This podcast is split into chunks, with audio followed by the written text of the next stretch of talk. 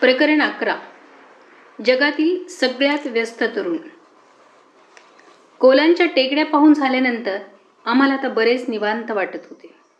द्रोर आणि रोणांसारखे मित्र मिळाल्यामुळे एकूणच अभ्यास दौरा नक्कीच चांगला होणार हा विश्वास आम्हाला वाटत होता. आमच्या दौऱ्यात एक कुटुंब समजून घेणे हे आम्ही ठरवले होते. द्रोरच्या आई आणि वडिलांना आम्ही भेटलो आणि मग द्रोरच्या घरी गेलो. द्रोरला त्यावेळी दोन मुली होत्या. आता तीन मुली आहेत आणि एक मुलगा. सैबातच्या वेळी तो खूप चांगला वेळ घरातील लोकांसाठी देतो. एकत्र जेवणं फिरायला जाणं गप्पा मारणं हे तर अगत्याने होतेच होते. आम आमच्या सगळ्यांचे स्वागत तिथे खूप छान केले गेले. स्वतः शाकाहारी जेवणाची व्यवस्था त्याने केलेली होती. जेवणासोबतच आम्हाला अन- अनेक तरुणांशी गप्पा मारता येणार होत्या. जू लोकांच्या घराच्या समोर एक पंजाचे चिन्ह असते. ज्याला हमसा म्हणजे देवीचा हात असे म्हणतात. कुणाची वाईट नजर आपल्या घराला कुटुंबाला लागू नये. म्हणून प्रत्येक घराच्या बाहेर हमसा लटकावलेला किंवा लावलेला असतो.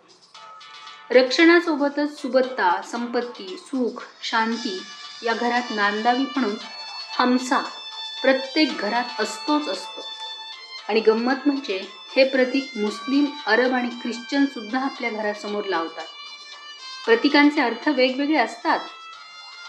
दुसरे प्रतीक आपल्या सग आपल्याला सगळीकडेच दिसते ते म्हणजे मेनोरो. जुन्या बायबलमध्ये मेनोरोचे वर्णन केले गेलेले आहे. सात दिवे असलेला प्राचीन हिब्रू दीपस्तंभ हा जेरुसलेमच्या मंदिरात मोझेस म्हणजे मोशेने उभारलेला हा दीपस्तंभ. दिवे लावण्यासाठी दररोज शुद्ध गुणवत्तेचे नवीन ताजे ऑलिव्ह ऑइल इथे जाळले जाते. इस्रायलचे हे राष्ट्रीय आणि धार्मिक प्रतीक आहे. आपल्याला इस्रायलच्या राष्ट्रध्वजावर एक चांदणी दिसते. तिला डेव्हिडची चांदणी किंवा डेव्हिडची ढाल असे म्हणतात. राजा डेव्हिडने ही शत्रूंबरोबर लढताना अशा आकाराची चमत्कारी आणि शक्तिशाली ढाल वापरली होती. शत्रूच्या विरुद्ध विजय मिळवून देणारी ही ढाल आता इस्रायलचे राष्ट्रीय प्रतीक आहे.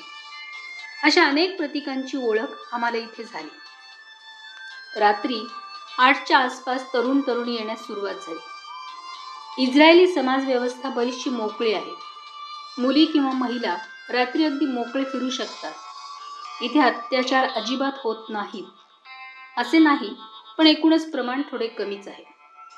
आपले तरुण ज्यावेळी कॉलेजमधल्या मुक्त वातावरणाचा अनुभव घेत असतात त्या वयात इस्रायली तरुण सैनिकी प्रशिक्षण घेत असतात. या प्रशिक्षणात सगळाच देश त्यां ते पाहू त्यांचा पाहून होतो.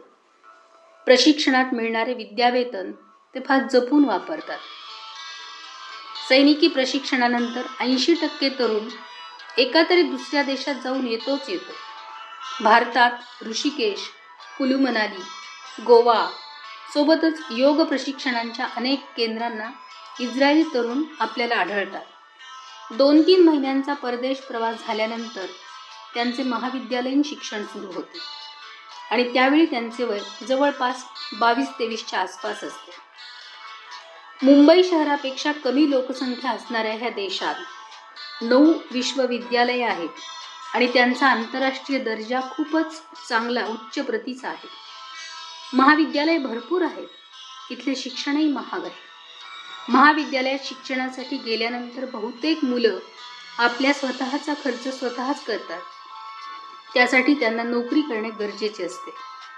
महाविद्यालयातील सहा सात तास आणि नोकरीचे सात आठ तास असा बराच वेळ त्यांचा कॉलेजमध्ये आणि कामाच्या ठिकाणी जातो. व्यक्तिगत कामासाठी त्यांचा वेळ सोडला तर त्यांच्याकडे मोकळा वेळ मिळणे जवळपास अशक्यच. कामाशिवाय कुणाशी भेटणं बोलणं आणि टाइमपास करणं जवळपास इथे बंदच आहे. असे जरी असले तरी उच्च शिक्षण घेण्याचे प्रमाण तरुणांमध्ये खूप जास्त आहे. सुट्टीच्या काळात ते लोक काही समाजसेवी संस्थांमध्ये स्वयंसेवक म्हणूनही जातात.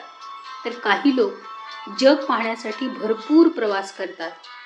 आणि हे सगळं ते स्वतःच्या कमाईवर करत असतात. स्वावलंबी आणि व्यस्त असले तरी कुटुंबाशी त्यांचे नाते चांगले असते. कौटुंबिक सहली समारंभ यासाठी ते प्राधान्य देतात. आपल्या वेळेच्या बाबतीत प्रचंड चोखंदळ आणि भविष्याच्या बाबतीत कमालीचे हे जागरूक असतात. इथले तरुण अतिशय मोकळेपणाने सगळ्या गोष्टी सांगत होते. मी गेलो त्यावेळी सोशल नेटवर्किंगचे प्रमाण जरा कमीच होते. पण आपले छंद खेळ मनोरंजन यासाठी ते वेळ ठरवून काढतात. जगातील सर्वात व्यस्त तरुण म्हणून त्यांची ओळख होते. भरपूर गप्पा आणि मस्त जेवण आज आम आम्ही सर्वांनीच घेतले होते. आमच्यासाठी त्यांनी वेळही भरपूर दिलेला होता. भारताबद्दल त्यांनाही प्रचंड कुतूहल होते. रात्र चांगलीच झाली होती. द्रोरच्या घरातील सुंदर बगीचात मस्त सोहळा पार पडला होता. सतत होणाऱ्या लढाया आतंकवादी हल्ले आणि यामुळे इस्रायलची आरोग्य व्यवस्था कशी असेल उद्योग कसे असतील खास करून शेती जलव्यवस्थापन कसे असेल आमच्या पुढे असे अनेक प्रश्न होते. आमच्या शाळा तर पाहून झाल्या होत्या. आम्हाला आता पाहायचे होते रुग्णालय. कारखाने विश्वविद्यालय आणि सगळ्यात महत्त्वाचं म्हणजे इस्रायलची शेती.